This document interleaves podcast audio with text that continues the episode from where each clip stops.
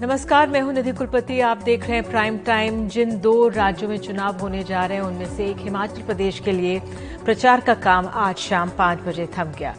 हिमाचल में शनिवार 12 नवंबर को मतदान होना है। चुनाव आयोग ने सभी अड़सठ सीटों पर मतदान की तैयारियाँ पूरी कर ली हैं। राज्य के दूर दराज इलाकों में पोलिंग पार्टियाँ पहुँच चुकी हैं। ये तस्वीर चंबा के पांगी की है जहाँ ताज़ा बर्फबारी के बाद पोलिंग टीम पोलिंग स्टेशन तक जा रही ये दृश्य बता रहे हैं कि हिमाचल के कई दूर दराज के इलाकों में मतदान कराना कितनी बड़ी चुनौती है जिस पर चुनाव आयोग हमेशा ही खरा उतरा है।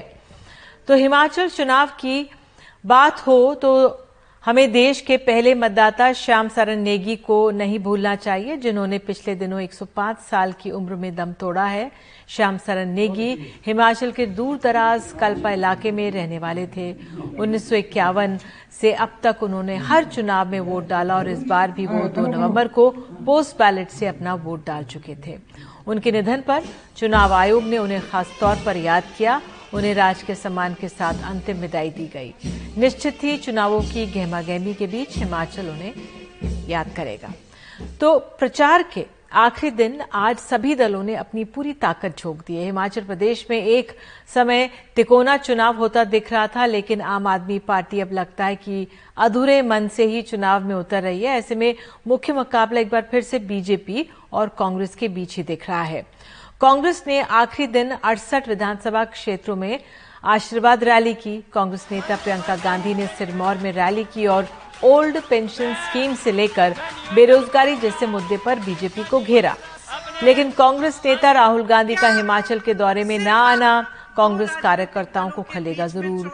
राहुल गांधी अपनी भारत जोड़ो यात्रा जो है महाराष्ट्र तक ले पहुँचे बीजेपी इसे भी मुद्दा बना रही है। आखिरी दिन केंद्रीय गृह मंत्री अमित शाह ने पालमपुर और बीजेपी अध्यक्ष जेपी नड्डा ने बिलासपुर में रैली की।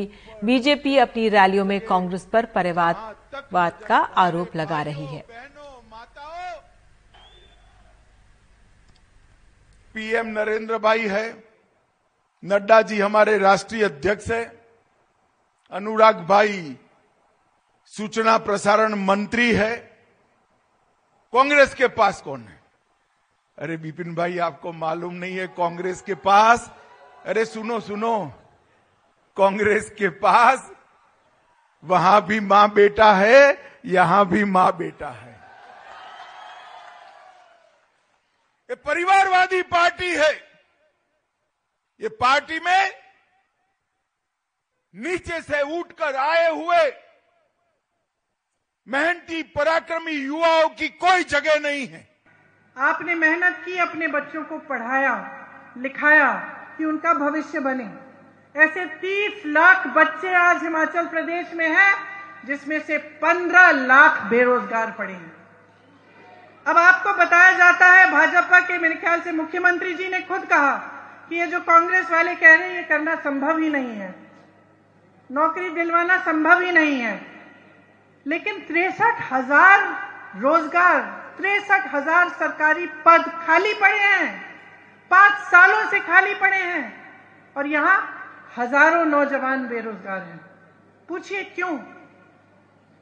क्योंकि नियत सही नहीं है। तो हिमाचल प्रदेश की खास बात यह है कि यहाँ हर पाँच साल पर सत्ता बदलती रही है। दो हज़ार चौरासी से अब तक हिमाचल प्रदेश में किसी भी पार्टी ने सत्ता में दोबारा वापसी नहीं की है। लेकिन हिमाचल के मुख्यमंत्री जयराम ठाकुर का दावा है कि इस बार वो रिवाज बदलेंगे। बीजेपी को सत्ता विरोधी लहर का सामना करना पड़ सकता है, लेकिन इससे निपटने के लिए बीजेपी ने प्रधानमंत्री मोदी को चुनावी मैदान में उतार दिया और पार्टी उनके ही नाम को आगे रखकर चुनाव लड़ रही है। प्रधानमंत्री मोदी अपनी रैलियों में कह रहे हैं कि केंद्र सरकार ने पेंशन और इंश्योरेंस पॉलिसी लागू की है ताकि हर व्यक्ति को सामाजिक सुरक्षा मिल सके, किसानों, खेतीहर मजदूरों और छोटी दुकान चलाने वालों के लिए नियमित पेंशन प्लान तैयार किए गए हैं। यहाँ चुनावी मुद्दों में सबसे खास है old pension scheme. Old pension scheme Vajpayee सरकार के दौर में 2003 में खत्म कर दी गई थी। इसके बाद से नई पेंशन स्कीम लागू है, जो कर्मचारियों के, खुद के अंशदान पर आधारित है और इसे लेकर कर्मचारी कहीं भी खुश नहीं रहे, उधर कांग्रेस का दावा है कि वो सत्ता में आई तो कैबिनेट की पहली बैठक में ही पुरानी पेंशन स्कीम को लागू करने का फैसला लेगी। कांग्रेस की दलील है कि राजस्थान, छत्तीसगढ़ और झारखंड में पुरानी पेंशन स्कीम लागू कर दी गई है और कांग्रेस सत्ता में आई तो ऐसा करने वाले हिमाचल देश का चौथा राज्य हो जाएगा। हिमाचल में एक और बड़ा मुद्दा है बेरोजगारी का। Centre for Monitoring Indian Economy के आंकड़ों के मुताबिक हिमाचल प्रदेश में दिसंबर में बेरोजगारी दर सितंबर में बेरोजगारी दर नौ दशमलव दो प्रतिशत थी, जो अक्टूबर में आठ दशमलव छह प्रतिशत हो गई, जबकि इस दौरान राष्ट्रीय औसत सात दशमलव छह प्रतिशत था।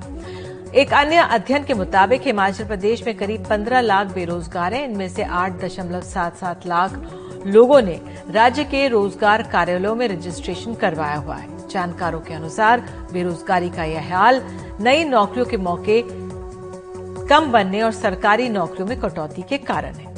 उधर प्रधानमंत्री मोदी ने अपनी रैलियों में कहा है कि केंद्र सरकार ने राज्य में 10 लाख युवाओं को रोज़गार देने का एक कार्यक्रम तैयार किया है।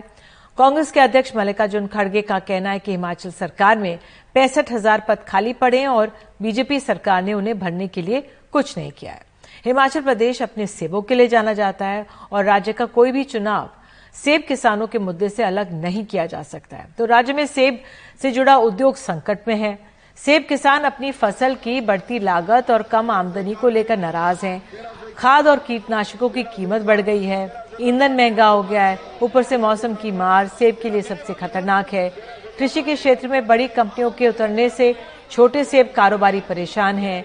सेब के काटन पर जीएसटी 12 फ़ीसदी से बढ़कर अब 18 फ़ीसदी हो गई। बड़ी कंपनियाँ अब सेब के भाव और क्वालिटी तय कर रही हैं जिससे मजबूर किसानों को कई बार अपने सेब की फ़सल औने पौने दामों में बेचने पड़ने पर विफर्श है वो। तो हिमाचल प्रदेश में कई दूर दराज इलाके अब भी सड़कों से कटे हुए हिमाचल के करीब 18,000 गाँव में से 11,000 की यहाँ पे हैं जिन पे ठीक से सड़कें हैं और सड़कों से जुड़े हुए हैं। यानी करीब 40 फ़ीसदी गाँव तक सड़क नेटवर्क नहीं है। अग्निवीरों का मुद्दा यहाँ भी है। केंद्र सरकार ने जब अग्निपथ योजना लॉन्च की तो पूरे देश के साथ हिमाचल प्रदेश में भी इसे लेकर सवाल उठे। हिमाचल प्रदेश के करीब दो लाख अस्सी हज़ार लोग सेना और अर्धसैनिक बलों में हैं। वहाँ से रिटायर हैं। और सबके अलावा सत्तारूढ़ बीजेपी को इस बार अपने बागियों की चुनौती से भी निपटना पड़ रहा है। करीब एक तिहाई से कुछ कम सीटों पर बीजेपी के बागी उसके लिए मुसीबत बने हुए हैं। कांग्रेस इसे भी मुद्दा बना रही है हालाँकि कांग्रेस के यहाँ भी ये आ, कुछ ये परेशानी है। इस सिलसिले में कांग्रेस लगातार बीजेपी के बागी विधायक कृपाल परमार के प्रधानमंत्री के साथ बातचीत के वायरल वीडियो की ओर सबका ध्यान खींच रही है और इस वीडियो के आधार पर कांग्रेस आरोप लगा रही है कि हिमाचल बीजेपी के बागी बीजेपी के अध्यक्ष जेपी नड्डा से कितने परेशान हैं। तो हिमाचल प्रदेश के इस पुरानी रण पर, इस जो चुनावी रण पर बात करने के लिए हमारे साथ चार खास मेहमान हैं। उत्तराखंड के पूर्व मुख्यमंत्री और वरिष्ठ कांग्रेसी नेता हरीश रावत, हिमाचल बीजेपी के नेता संजय कुमार, हिमाचल प्रदेश के वरिष्ठ पत्रकार शशिकांत और हिमाचल का लंबा दौरा करके लौटे चुनाव विश्लेषक सुदीप श्रीवास्तव हमारे साथ हैं। तो पहले मैं नमस्कार रावत जी, आप ही के पास आऊँगी। आप ही से समझना चाहूँगी, इस समय अगर एक मुद्दा, अगर हम लीडरशिप की कहें, और बीजेपी इस मुद्दे को उठा रही है, कांग्रेस अपनी भारत जोड़ो यात्रा चला रही है। आज प्रियंका गांधी पहुँची थी, उन्होंने रैलियाँ की। बीजेपी के पास भी कोई नेता नहीं है, एक तरह से देखा जाए जो सीएम पद को लेकर। लेकिन वो प्रधानमंत्री मोदी को ले आते हैं। कांग्रेस को ये कमी खल रही होगी। कांग्रेस के पास ऐसा कोई, ऐसा चेहरा है क्या? देखिए प्रियंका गांधी जी में हम जो पहाड़ के लोग हैं, चाहे वो हिमाचल हो या और दूसरे हिमालयी राज्य हों, वो कहते हैं, प्रियंका गांधी कैसी है? इंदिरा गांधी जैसी। और इंदिरा गांधी जी के साथ पहाड़ों का बड़ा घनिष्ठ संबंध रहा और हिमाचल तो राज्य का दर्जा ही उनके समय में मिला। डॉक्टर वाई एस परमार की जितनी पॉलिसीज़ थी, उनको इंडोर्स करने का, उसको स्ट्रेंथन करने का काम इंदिरा गांधी जी ने किया था। इसलिए हमको उनके कंपेन से प्रियंका जी के बड़ा भारी लाभ हो रहा है।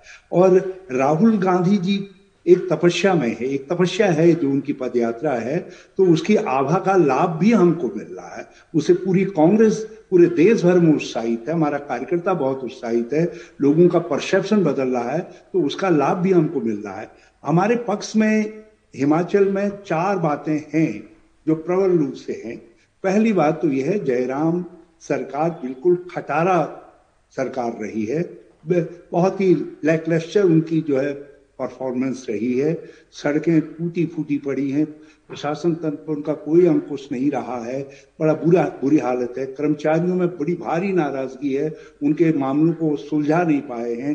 बेरोजगारी यदि देश, दुनिया में हिंदुस्तान में सर्वाधिक है तो हिंदुस्तान में सर्वाधिक बेरोजगारी इस समय हिमाचल में है।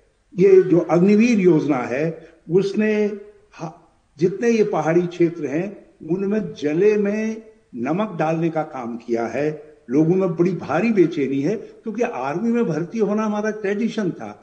हम, हर बाप हर पूर्व सैनिक जो पहले भाजपा के समर्थन में जाता थे, वो एक सपना देखते थे कि मेरा बेटा भी जो है, मेरी तरीके से तगमे लगा करके चलेगा। अब उनको मालूम है कि मेरे बेटे को तो तगमा लगाने का सौभाग्य मिलना ही नहीं है। तो हमारी सेना की जो परंपराएँ हैं, उनको इन्होंने नष्ट कर दिया महँगाई का सबसे ज़्यादा असर यदि किन्हीं क्षेत्रों में पड़ता है तो पहाड़ों में पड़ता है, दूर दराज के क्षेत्रों में पड़ता है। और हिमाचल में और कठिन हो गया है, क्योंकि हिमाचल में सड़कों की हालत इस समय देश में सर्वाधिक बुरी है। इंटरनल सड़कें बड़ी ध्वस्त पड़ी हुई हैं, इसीलिए कांग्रेस को कहना पड़ा कि हम आएँगे सत्ता में तो पाँच हज़ार किलोमीटर सड़कों को हम रिपेयर करेंगे या नहीं बनाने का काम करेंगे। और हमको रोज़गार के विषय में भी कहना पड़ा कि हम आते ही पहली कैबिनेट में एक लाख पद स्वीकृत करने का काम करेंगे जिसमें से पैंसठ तिरसठ से पैंसठ हज़ार पदों को हम भरने का काम करेंगे। हमको कर्मचारियों को संतुष्ट करने के लिए उनके मामलों को सुलझाने के साथ साथ ये भी कहना पड़ा कि हम जो है जो ओल्ड पेंशन स्कीम है उसको पहली मीटिंग में लागू करेंगे। सेव उत्पादक जितने भी हैं दुग्ध उत्पादक सेब उत्पादक मशरूम उत्पादक टमाटर उत्पादक किन्नू उत्पादक सब परेशान है। इन्होंने पैकेजिंग मटेरियल पर जीएसटी इतना बढ़ा दिया और कुछ सड़कों की मार ने कुछ मौसम की मार ने किसान बिल्कुल ध्वस्त पड़ा है। हमने इसीलिए वादा किया है कि हम किसानों को ये अधिकार देंगे कि वो मूल्य का निर्धारण कर सकें। दूध को खरीदने की गारंटी दी है वो गोबर को खरीदने की गारंटी दी है। हमने एक पॉजिटिव नोट पर सारी बातें कही ठीक है रावत जी एक तरह से ठीक है आप एक कह रहे हैं पॉजिटिव नोट और आपने अपनी बात रखी जनता तक तमाम नेता पहुँचना चाहते हैं। तो संजय कुमार जी बीजेपी के आप हैं अभी हमने सुना गृह मंत्री कह रहे थे परिवारवाद। आ, लेकिन जो लीडरशिप का क्राइसिस तो एक तरह से देखा जाए आ, बीजेपी के सामने भी है। धूमल जी का परिवार ही आगे बढ़ रहा है अगर है आप कैसे देख क्या कहेंगे? बीजेपी के पास भी जी मोदी जी के अलावा तो कोई चेहरा नहीं है। निधि जी, मैं सबसे पहले सबको मेरा नमस्कार और आपके तमाम दर्शकों को नमस्कार। मैं मैं इससे पहले, आपकी बात से पहले मैं आंसर देना चाहूँगा। भी कांग्रेस के सीनियर लीडर हैं, मेरे बड़े आदरणीय हैं हरीश रावत जी, जिन्होंने जो एलिगेशन लगाए। मैं सबसे पहले तो उसको सिरे से निकालता हूँ। ये जो कह रहे हैं, आज शायद इनको ये पता नहीं है, इनको इनकी यादाश्त शायद कमज़ोर हो चुकी है, क्योंकि भारतवर्ष में अगर सड़कों का निर्माण के लिए जो है, वो किसी को जाना जाता है तो आदरणीय श्री वाजपेयी जी को और श्री धूमल जी को हिमाचल में जाना जाता है। और श्री जयराम ठाकुर जी ने उसी चीज़ को आगे बढ़ाते हुए सड़कें सबसे अच्छी दुरुस्त अगर की तो वो की है छह हज़ार किलोमीटर हिमाचल प्रदेश में। इन्होंने जो आधी अधूरी सड़कें और जो प्रोजेक्ट इनके कार्यकाल में छूटे थे, उनको पूरी करने का जो काम किया, वो किया श्री जयराम ठाकुर जी ने और इस भारतीय जनता पार्टी की सरकार ने। और इसी तरह से जब आप बात करें मैं आप, अब आपको मैं एक और बात कहना चाहता हूँ कांग्रेस पार्टी आज झूठ के अलावा कुछ भी बयानबाजी नहीं कर रही है। इन्होंने कहा कि हाँ हम ये मानते हैं कि एक मैंडेट सरकार को जब दिया जाता है तो उसकी सच्चाई को स्वीकार करना पड़ता है। 2012 से लेके 2017 तक कांग्रेस पार्टी को मैंडेट दिया था हमने उसको भली भांति पचाया और अपोजिशन में बैठे। आज ये लोग अपोजिशन में जब बैठे हैं तो सत्ता पाने की के लिए ये छटपटा रहे हैं और ऐसे झूठे वादे ये कर रहे हैं। ठीक है संजय जी आपने अपनी ठीक है। मैं संजय जी मैं आपसे सिर्फ़ रोककर एक चीज़ पूछना चाह रही थी मैं आपसे कहना चाह रही थी आपने सड़क की बात सबसे पहले की। हरीश रावत जी ने भी नहीं लीडरशिप की बात का पहले जवाब दिया ना आपने दिया आपने सड़क का मुद्दा उठाया। सुनिए मेरी बात ठीक है? मैं आ रही हूँ मैं आ रही हूँ आपके पास क्योंकि आपने सड़क का मुद्दा उठाया आप मेरा एक वो क्लैरिफिकेशन दीजिए सात हज़ार आठ सौ बयासी गाँव है हमारे हिमाचल प्रदेश में। इसमें दस हज़ार आठ सौ निन्यानवे जो गाँव हैं वो रोड से नेटवर्क से बहुत अच्छी तरह लिंक्ड हैं। और 3125 किलोमीटर जो ग्रामीण सड़कें उस पर काम किया जा रहा है। लेकिन उनतालीस प्रतिशत के करीब ऐसे हैं जहाँ पे रोड्स नहीं है। टूरिस्ट एरिया की जो तमाम रोड्स है मैं अभी हाल ही में गई थी वहाँ पे बेहतरीन बनी हुई है। लेकिन जो आम आबादी है जो गाँव में हमारे रहती है ये हमारा पहाड़ी इलाका है। तो यहाँ पे जो हमारे ग्रामीण निवासी हैं इतना उनको पैदल चलना पड़ता है इतने दूर कनेक्ट अस्पताल है तो रोड्स का सिस्टम में अभी काम करना है। जो अंदर घुसने जो काम करना चाहिए वो अभी चालीस प्रतिशत एरिया में करना है। जी।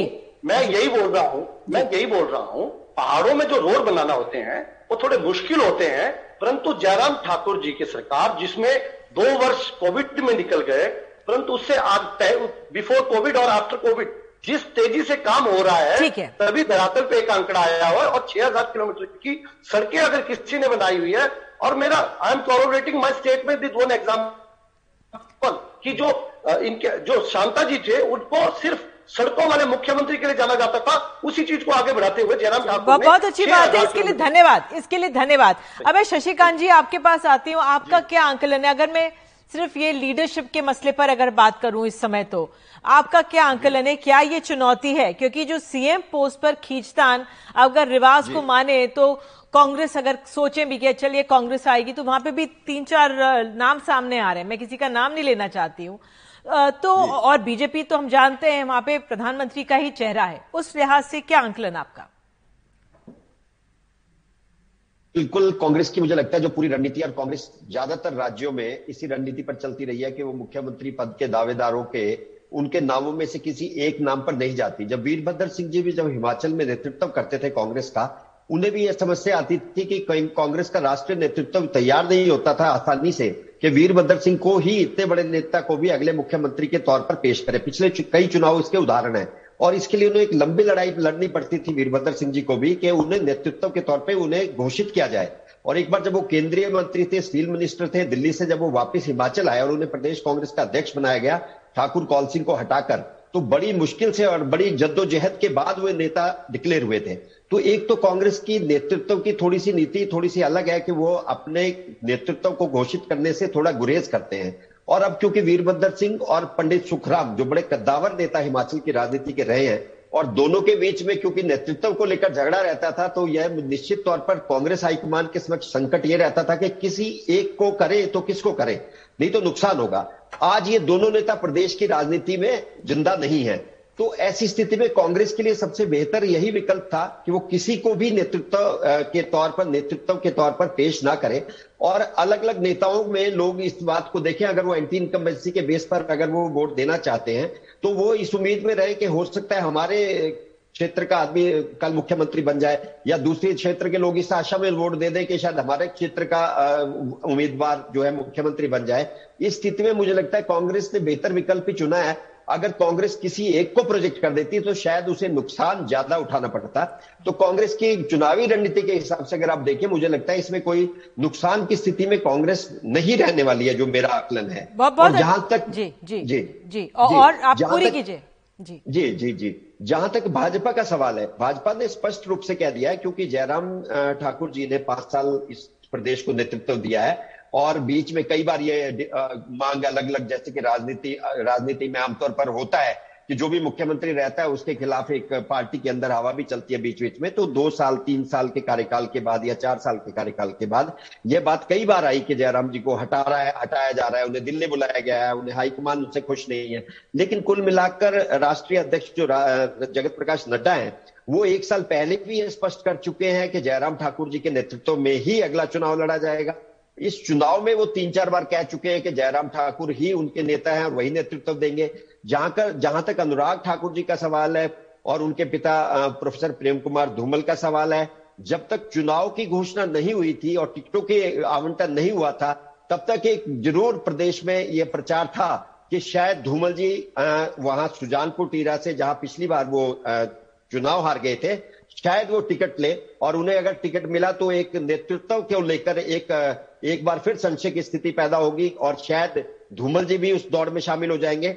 लेकिन, उन्होंने लिखकर दे दिया हाईकमान को और वो या तो दिखाया गया या उन्होंने लिख कर दिया, जो भी उसके कारण रहे हो। लेकिन ये बात साफ़ हो गई कि धूमल जी के नेतृत्व में अब हिमाचल की भाजपा आगे नहीं बढ़ेगी। साथ ही साथ यह भी स्पष्ट हो गया, जब जगत प्रकाश नड्डा जी ने राष्ट्रीय अध्यक्ष के नाते यह क्लियर कर दिया कि जयराम ठाकुर ही हमारे नेता होंगे कि अनुराग ठाकुर जो केंद्रीय मंत्री है जिनका नाम बड़े ज़ोर शोर से लिया जा रहा था एक दावेदार के तौर पर कि वो फ़िलहाल हिमाचल की राजनीति में मुख्यमंत्री पद के दावेदार नहीं है। तो बीजेपी में बिल्कुल स्पष्ट स्थिति है। और मुझे लगता है बीजेपी ने भी ये बड़े सोच समझकर इसका फैसला लिया है क्योंकि जयराम जी ने पाँच साल यहाँ पे राज किया है उन्हीं के कार्य का आकलन करके लोग वोट देने वाले और बीजेपी को लगता है कि उन्होंने अच्छा काम किया है तो लोग उन्हें वोट देंगे। हाँ बिल्कुल लेकिन जिस तरह से उनको प्रशासक के तौर पर जो उनकी भूमिका है अगर मैं सुदीप आपको लेकर आऊँ अब ये कहा जाता है केंद्र पर निर्भर है लेकिन तमाम राज्यों में जो मुख्यमंत्री होते हैं अपने जो केंद्र में आला कमान है उन्हीं पर निर्भर होते हैं देखिए निधि जी यहाँ स्थिति थोड़ी दूसरी है हम्म। जयराम ठाकुर जी बहुत लंबे समय से राजनीति में है वो चुनाव विधानसभा का कई बार जीते हैं लेकिन इस बार मुख्यमंत्री बनने के पहले उन्हें कभी भी प्रदेश के नेता के रूप में नहीं देखा जाता था। प्रेम कुमार धूमल जी का कद बहुत बड़ा था और शांता कुमार उनसे पहले बीजेपी के बड़े नेता थे। इस पाँच साल के कार्यकाल में उनके बारे में जो लोगों का परसेप्शन है, वो परसेप्शन यही है कि वो अधिकारियों के बीच में उनकी पकड़ नहीं है, वो जो चाहते हैं वो काम भी नहीं करा सकते और साथ ही साथ ये कि उनको बहुत हद तक जो राष्ट्रीय अध्यक्ष है बीजेपी के जेपी नड्डा, वो उनको पीछे से चला रहे हैं। तो एक पपेट जैसा मुख्यमंत्री की छवि उनकी बनी है। और जब अभी एक एक साल पहले ही चार उपचुनाव हुए थे। इस चार उपचुनाव में कांग्रेस को विजय मिली और बीजेपी की हालत अच्छी नहीं थी खराब थी। मंडी लोकसभा जो सीएम का खुद का इलाका है उस जगह कांग्रेस की प्रतिभा सिंह जीत गई थी। तो ये पूरी चीज़ें बताती थी कि बीजेपी के अंदर में जयराम ठाकुर के लिए बहुत ज़्यादा भरोसा विश्वास नहीं है। ठीक है। रावत जी मैं आपसे पूछूँगी अब दूसरा एक मसला जो है बगावत का जो बागी लोग हैं। आ, पिछले बार 2017 में जब चुनाव हुए थे कांग्रेस के लिए एक राहत की बात थी कि जो उसका वोट परसेंटेज था इकतालीस प्रतिशत था और बीजेपी का उनचास प्रतिशत था। मैं आपसे ये जानना चाह रही हूँ अब बगावत बीजेपी में भी है और कांग्रेस में भी है सत्ता पक्ष में बीजेपी है तो उनके नाम फेरिस ज़्यादा है। लेकिन कितनी बड़ी चिंता है। अगर मैं पहले आप ही से पूछ लू चौपल पच्चड़ जो जगह है क्योंकि इस इस बार कांग्रेस मन में सोच रही होगी कि हम आ सकते हैं। अगर रिवाज है अगर इस बार बीजेपी कांग्रेस आए तो ये बगावती कित, बगावत जिन्होंने की है कितना बड़ा मसला है कांग्रेस के सामने?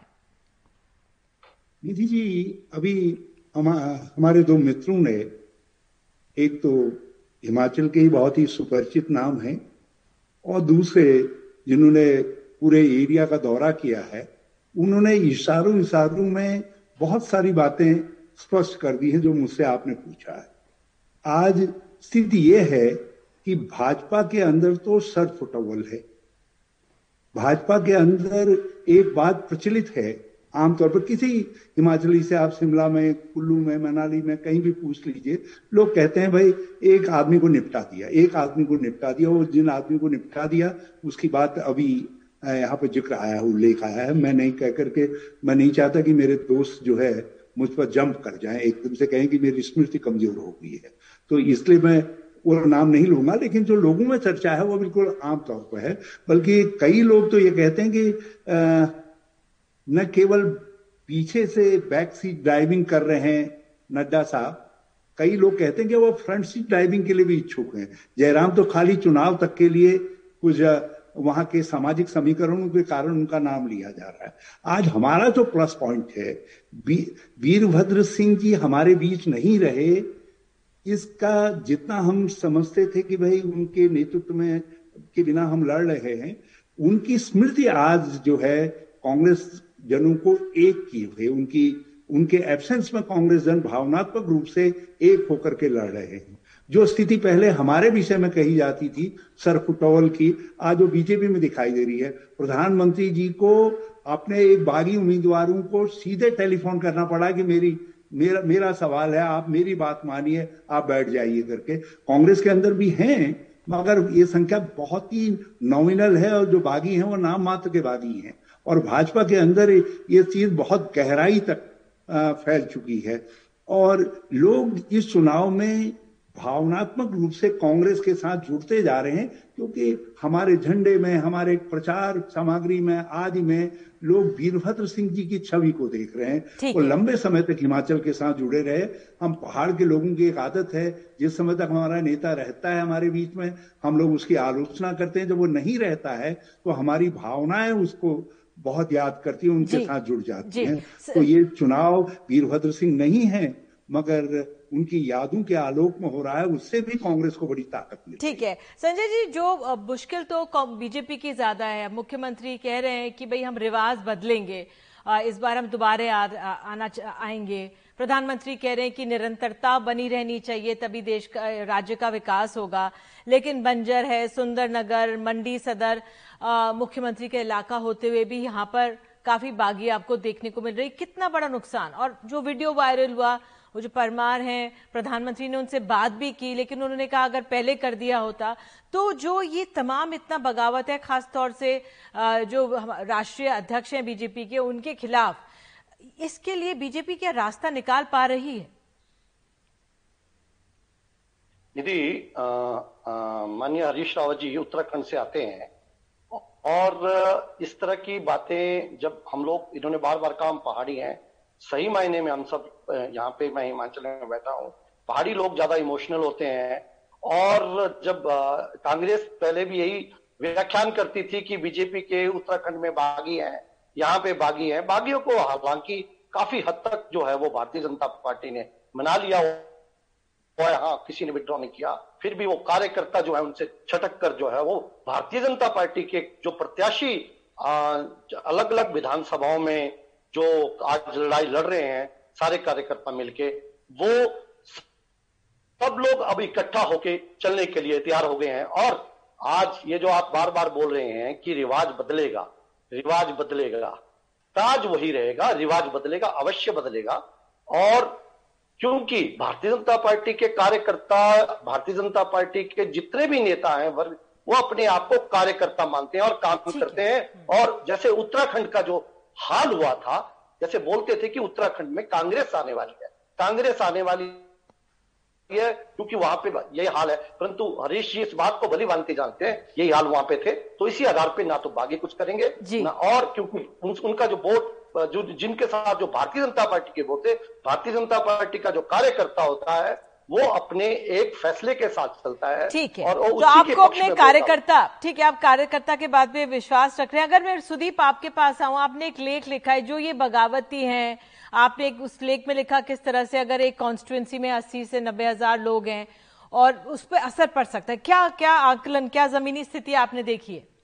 देखिए हिमाचल में जो असेंबली कॉन्स्टिट्युएंसी में वोटर है, वो यूपी, बिहार जैसे तीन लाख, चार लाख नहीं है। यहाँ सब सारी कॉन्स्टेंसी एक लाख से अंदर है और बहुत सारी कॉन्स्टेंसी सत्तर, पचहत्तर हज़ार वोटर है। तो एक व्यक्ति अगर अपने व्यक्तिगत प्रभाव से भी दो हज़ार, तीन हज़ार वोटों का भी नुकसान करता है, बागी प्रत्याशी तो यहाँ वो तीन हज़ार वोट बहुत क्रूशियल है।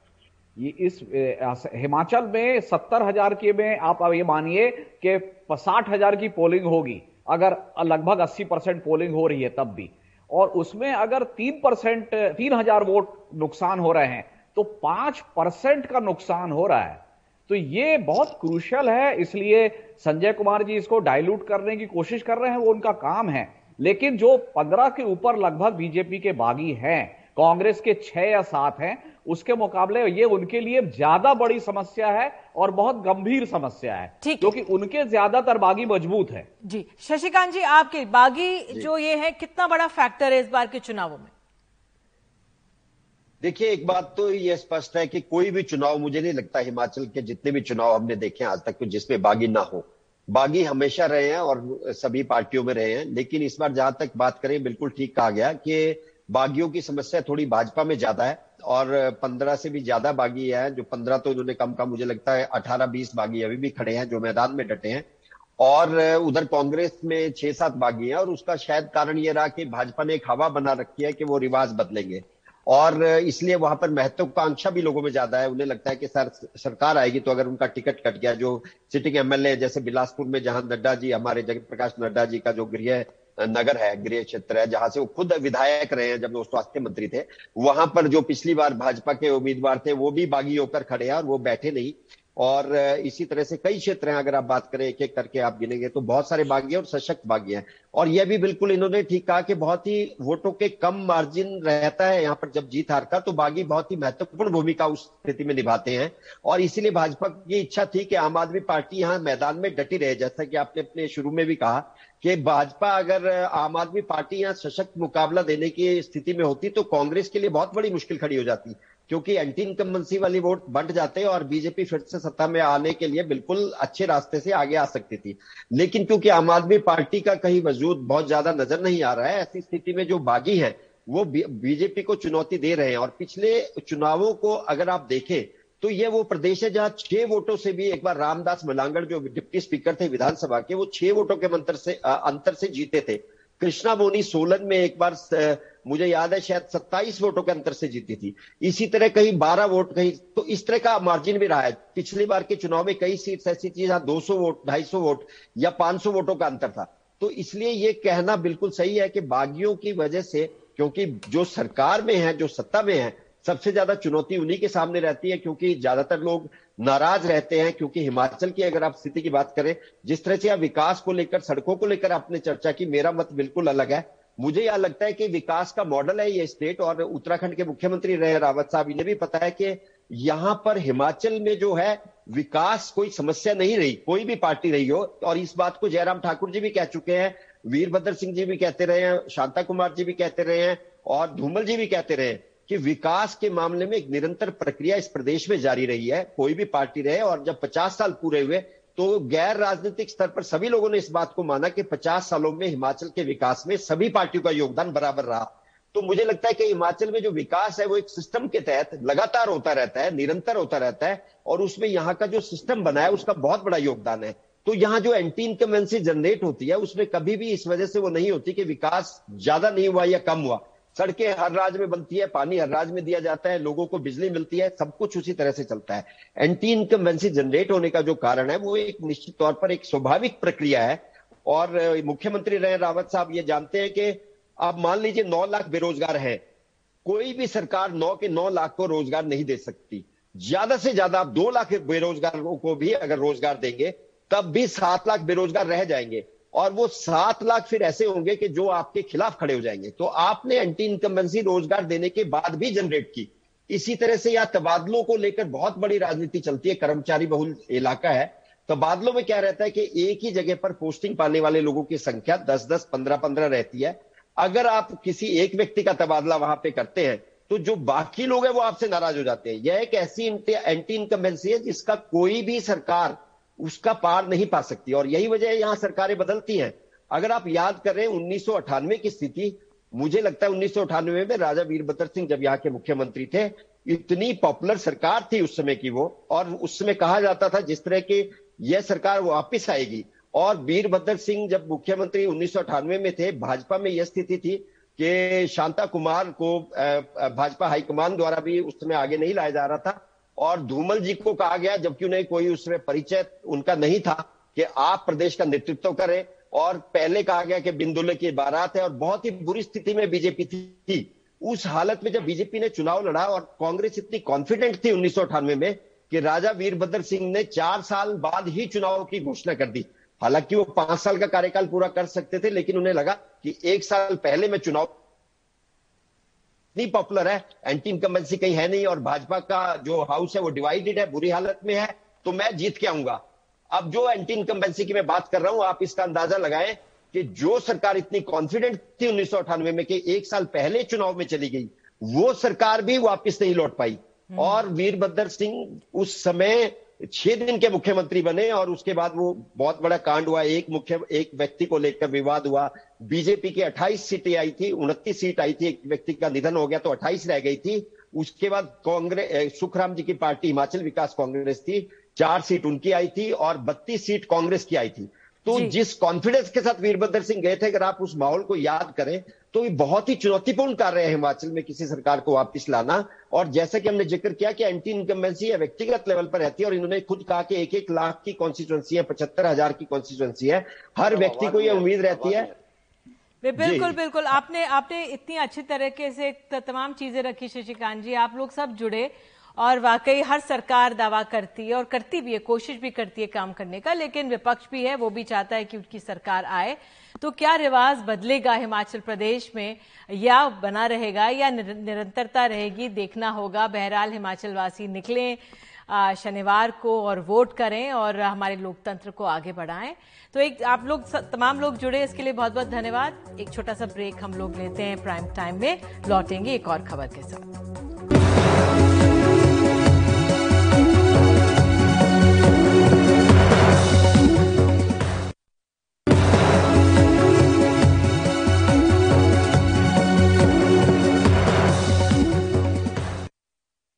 शिवसेना उद्धव गुट के नेता संजय राउत 103 दिन जेल में रहकर जमानत पर बाहर आए। कोर्ट ने ईडी द्वारा उनकी गिरफ्तारी को अवैध और मनमाना बताया। शिवसेना उद्धव गुट का लगातार दावा रहा है कि केंद्र सरकार के इशारे पर संजय राउत की गिरफ्तारी की गई। इसके बावजूद बाहर निकलने पर संजय राउत ने कहा है कि उनके मन में किसी के लिए गुस्सा नहीं है। संजय राउत ने ईडी के खिलाफ कुछ भी बोलने से इनकार कर दिया है। ये भी कहा है कि सिर्फ़ विरोध के लिए विरोध नहीं करेंगे। ऊपर से संजय राउत ने महाराष्ट्र के उप मुख्यमंत्री देवेंद्र फडणवीस की तारीफ़ की और साथ ही राज्य के कुछ कामों को सही भी ठहरा दिया है। ऐसे में सवाल उठ रहा है कि क्या जमानत पर बाहर आने के बाद संजय राउत के तेवर नरम पड़ गए हैं? अगर ऐसा है तो क्यों? एक रिपोर्ट। 103 दिन बाद जमानत पर छूटकर जेल से बाहर आए संजय राउत उद्धव ठाकरे से मिलने मातोश्री पहुँचे। तो उद्धव ने गले मिलकर उनका स्वागत किया। रश्मि ठाकरे ने माथे पर टीका लगाया। इस अवसर पर उद्धव ठाकरे ने पत्रकारों के सामने केंद्रीय एजेंसियों के दुरुपयोग का मुद्दा उठाते हुए कहा कि अब ये सवाल उठने लगा है कि क्यों ना ईडी को बंद कर दिया जाए। कल की जो उनके ऑर्डर है, मुझे लगता है कि देश के लिए वो मार्गदर्शक होगी। और ये जो सरकार है, सिर्फ़ राज्य की नहीं, केंद्र की, लगता है कि ये जो केंद्रीय संस्थाएँ इनके पालतू जानवर हो गए, पालतू जानवर। तो उनकी भी एक जना मराठीत विश्वासार्हता म्हणतो, वो तो खत्म हो चुकी है। और अब किसी ने पूछना चाहिए कि इसी तरीके से अगर ईडी अपना कामकाज करती रहेगी तो क्या ईडी कार्यालय बंद होना चाहिए क्या? संजय राउत की जमानत पर पीएमएलए कोर्ट का फैसला विपक्ष के इन आरोपों को बल देने वाला है कि विपक्ष की आवाज़ दबाने के लिए केंद्रीय एजेंसियों का दुरुपयोग हो रहा है। क्योंकि फैसले में साफ़ शब्दों में लिखा है कि संजय राउत की गिरफ्तारी अवैध थी। संजय राउत ने भी बुधवार की रात जेल से निकलने के बाद कहा था कि उनकी गिरफ्तारी का आदेश दिल्ली से आया था और अब वो पछताएँगे लेकिन गुरुवार सुबह अचानक से उनके तेवर बदले नज़र आए। सुबह मीडिया से बात करते हुए संजय राउत ने कहा कि उनके मन में किसी के प्रति गुस्सा नहीं है। संजय राउत ने देवेंद्र फडणवीस की तारीफ़ भी की। देवेंद्र फडणवीस जी को भी मिल रहा हूँ। कुछ लोगों के कामों के लिए मैं मिलना चाहता हूँ उनको। जो मेरा निरीक्षण है कि इस राज्य का नेतृत्व आज भी फडणवीस जी कर रहे हैं। मैं दिल्ली में जाकर प्रधानमंत्री से मिलूँगा और अमित शाह साहब से मिलूँगा गृह मंत्री है देश के और उनको भी बताऊँगा क्या हो हो गया मेरे साथ। तो आपके तेवर से लग रहा है कि आप थोड़ा नरम हुए हैं पहले से? नरम होने का मतलब क्या होता है? आप बोल रहे हैं हम बात करेंगे उप मुख्यमंत्री से मिलेंगे। क्यों नहीं मिल सकता हूँ मैं? अगर कोई मैं सांसद हूँ मैं मेंबर ऑफ़ पार्लियामेंट हूँ कुछ सरकारी काम है मेरा भाई एमएलए है यहाँ। तो किसी काम के लिए मिल नहीं सकते हैं क्या? और मैंने पढ़ा है जब मैं जेल में था फडणवीस जी ने कहा था कि जो कटुता है हमारे महाराष्ट्र में बढ़ गई वो कम होनी चाहिए और मैंने उनका स्वागत भी किया। संजय राउत की रिहाई पर उनके घर के पास बैनर लगा था कि टाइगर इज़ बैक। लेकिन ऐसा क्या हुआ कि संजय राउत की भाषा बदल गई? मुझे लगता है इसमें सबसे महत्वपूर्ण बात है जो फ्रीडम जो स्वतंत्रता आपको एक नेता के रूप में मिलती है जैसे कि सांसद और विधायक दोनों को विशेष रूप के कुछ अधिकार हैं। बातें कहने के और अपनी कुछ कार्रवाई करने के। जो अधिकार जेल में जाने के बाद पूरी तरह फ्रीज हो जाते हैं, जो ठंडे पड़ जाते हैं सारे। तो उनको ये अभी पता चल गया होगा कि संसद में बात करना, अपना पक्ष रखना एक अलग बात है, लेकिन जेल जाने के बाद कोई किसी का नहीं है। जो कानून के दायरे में आ गया, वो फंस गया। तो मुझे लगता है ये बात उनको रोक रही है कि ये सारा कहना उनको पड़ रहा है। इसकी इसके पीछे पीछे मुझे यही कारण लगता है। संजय राउत की जमानत पर फैसले में अदालत ने ईडी पर टिप्पणी करते हुए ये भी कहा है कि एजेंसी आरोपी की गिरफ्तारी पर तो तेज़ी दिखाती है, लेकिन मुकदमा चलाने में सुस्त हो जाती है। साफ़ है, संजय राउत की जमानत अर्जी पर पीएमएलए कोर्ट का आया फैसला देश की सभी विपक्षी पार्टियों को, केंद्र को कटघरे में खड़ा करने का अच्छा मौका है। लेकिन ईडी पर संजय राउत की चुप्पी ने मुद्दई सुस्त, गवाह चुस्त जैसी हालत बना दी है। मुंबई से कैमरामैन प्रवीण रोहित के साथ सुनील सिंह एनटीवी इंडिया गुरुग्राम के सेक्टर 9 के चिंतल्स पैराडीसो सोसाइटी के डी ब्लॉक को गिराया जाएगा। ये वही सोसाइटी है जिसकी डी ब्लॉक की छह मंजिलें फरवरी में एक के ऊपर एक गिर गई थी और इस हादसे में दो लोगों की मौत हो गई थी। अब इसी सोसाइटी के ई और एफ़ ब्लॉक को भी प्रशासन ने तुरंत खाली करने के आदेश दिए हैं। आईटी दिल्ली के अध्ययन में इन ब्लॉक्स में बुनियादी खामियाँ पाई गई हैं और वो रहने के लिहाज से खतरनाक बताई गई हैं। लेकिन इन ब्लॉक्स के लोग अपने फ्लैट खाली करने के फरमान से नाराज़ हैं और इसके लिए राज़ी भी नहीं हैं। उनका सवाल है कि बिल्डर की गड़बड़ी का खमियाजा वो क्यों भुगते? इस खूबसूरत और चमचमाती सोसाइटी के तीन ब्लॉक खोखले हैं। करोड़ों की कीमत वाले इन फ्लैट्स में दरारें हैं और ये रहने लायक नहीं।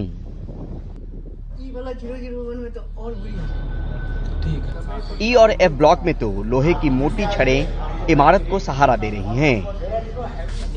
अश्विनी अपने घर के हर कोने में पड़ी दरारों को दिखाते थक नहीं रहे। अंदर से बाहर हर जगह दरार। और ये अब यहाँ से देखोगे ना डर हर वक्त का है पर बिना किसी लिखित आश्वासन के घर खाली करने को राज़ी नहीं। तो कहा जाता जान है तो जहान है। अब यहाँ पे जान पर भी आफत है हर दिन आपको चिंता लगी ही रहती होगी। तो ऐसे में लगता नहीं है कि खाली कर लेना चाहिए।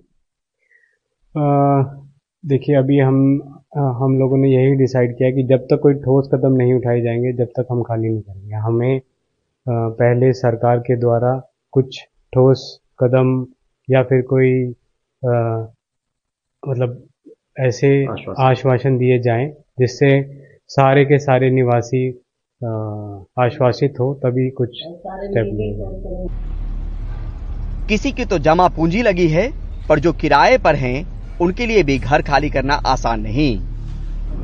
हर दिन कपड़े सुखाने में ये लोहे का सपोर्ट देखकर जी तो घबराता है जान अटकी है पर घर छोड़ना मुश्किल है।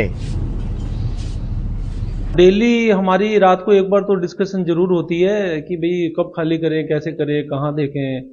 और अभी आए हुए सात आठ महीने भी नहीं हुए यहाँ पे हर साल मकान चेंज करना है मतलब कोई जी टास्क नहीं है मेरे मकान चेंज करना बार बार। एक बार चेंज करने के बाद में महीना भर तो सेटल होने में लग जाता है। तो वही सारी टेंशन है। अब यहाँ पे नया फर्नीचर लाने की सोच रहे थे। अब सोच रहे हैं क्या नए मकान में जाएँगे, वहाँ लेंगे। वहीं चिंतल्स पैराडिसो का ये डी ब्लॉक गिराया जाएगा। इस साल फरवरी में इसकी छठी मंजिल से नीचे तक का डाइनिंग स्पेस अचानक गिर गया था, जिसमें दो लोगों की मौत हो गई थी। तब यहाँ से बेघर हुए लोगों को आसरा तो मिला, पर कोई ठोस आश्वासन नहीं। हमारे को एक ऐसा फ्लैट दें जो इसके जैसा ही हो। हमारी मेन रिक्वायरमेंट यही फ्लैट को लेकर के यही कहना चाहेंगे कि इधर we get a replacement in the same society for the same flat और we get the right kind of compensation प्रशासन ने डी ब्लॉक को गिराने और ई और एफ़ ब्लॉक को तुरंत खाली करवाने के आदेश दिए हैं। लेकिन इस आदेश पर आरडब्ल्यूए को ऐतराज है। तो हम लोग तब तक टावर खाली नहीं करेंगे तब तक हमें या तो रिप्लेसमेंट कॉस्ट ना दें या हमारा रहने का करें और एक कमिटमेंट हो विद गवर्नमेंट ऑर्डर कि हम इसको रिकंस्ट्रक्ट करके दे रहे हैं। इसके अलावा हम किसी तीसरी डिमांड पे हम कोई बात नहीं कर रहे। बाकी हम प्रशासन के आदेश से बड़े नाराज़ हैं। वो यूनिलेटरल अपना बैठते हैं और एक आदेश पारित कर देते हैं ना तो हमसे डिस्कस करते ना प्रॉब्लम को समझते। कहते हैं जान है तो जहान है। यहाँ जान जोखिम में है पर हर जोखिम मंजूर क्योंकि इस जहाँ को बनाने में पूरी पूंजी लग गई। यहाँ रहने पर भी जान पर बनी है, निकलेंगे, तब भी जान पर ही आएगी। तो एक तरफ़ प्रशासन का फरमान है, दूसरी तरफ़ यहाँ रहने वालों की अपनी चिंताएँ और फ़िक्र। गुरुग्राम से परिमल कुमार, एनडीटीवी इंडिया।